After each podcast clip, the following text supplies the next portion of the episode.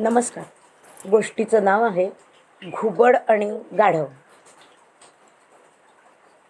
जगद्गुरू संत तुकोबाराय आपल्या एका अभंगात म्हणतात आंधळ्याचे काठी लागले आंधळे घात एके वेळे पुढे मागे.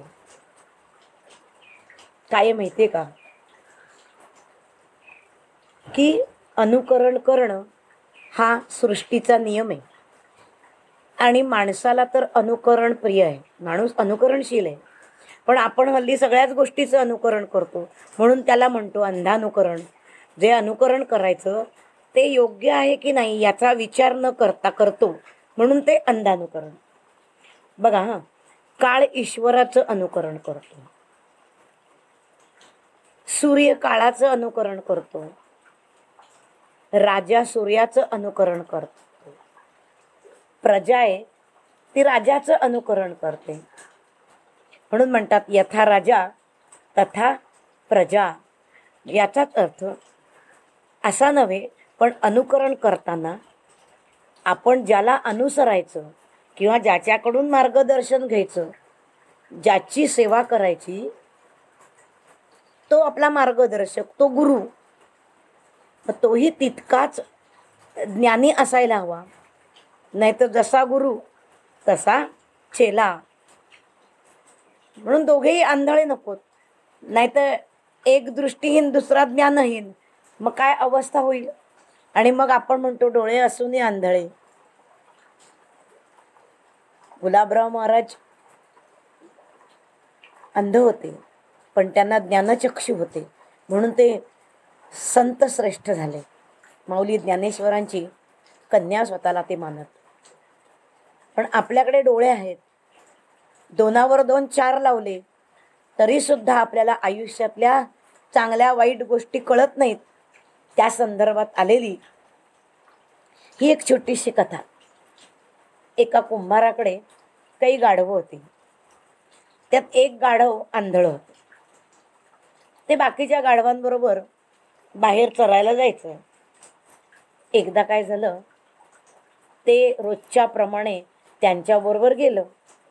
आणि वाटेत त्यांची चुकामूक झाली. आणि मग दोघंही विरुद्ध मार्गाने निघून गेले. आणि हे गाढव चरण्याच्या त्या धुंदीमध्ये बराच वेळ त्याला कळलंच नाही. आणि जेव्हा ते भानावर आलं तेव्हा संध्याकाळ होत आली होती. सूर्य मावळायला थोडासाच अवधी होता. त्याच्याबरोबर असलेली सगळी गाढवं निघून गेली.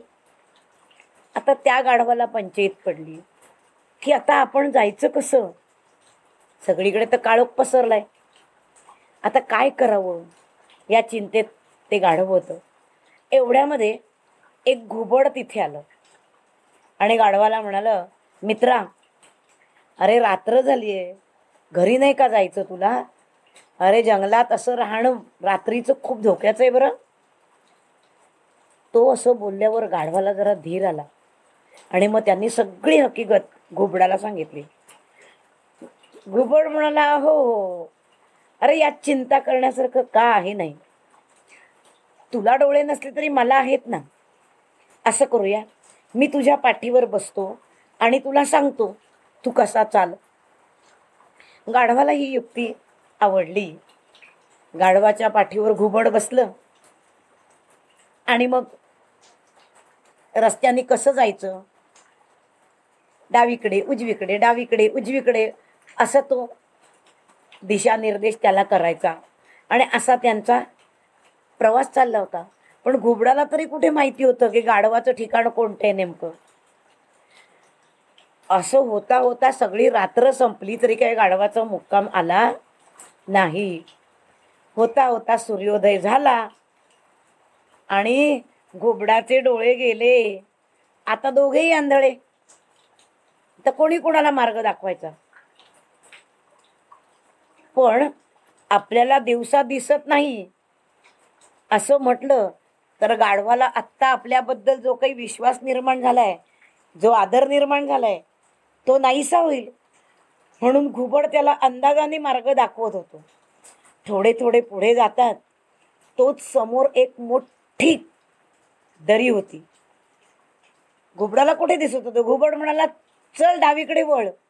आणि ते गाढव डावीकडे वळलं आणि ते कितीतरी शेकडो फूट खोल दरीत कोसळलं आणि दोघेही नाश पावले. तात्पर्य काय मंडळी? की ज्याच्या बरोबर मार्गक्रमण करायचंय तो योग्य आहे की नाही हे पाहणं गरजेचं आहे ना?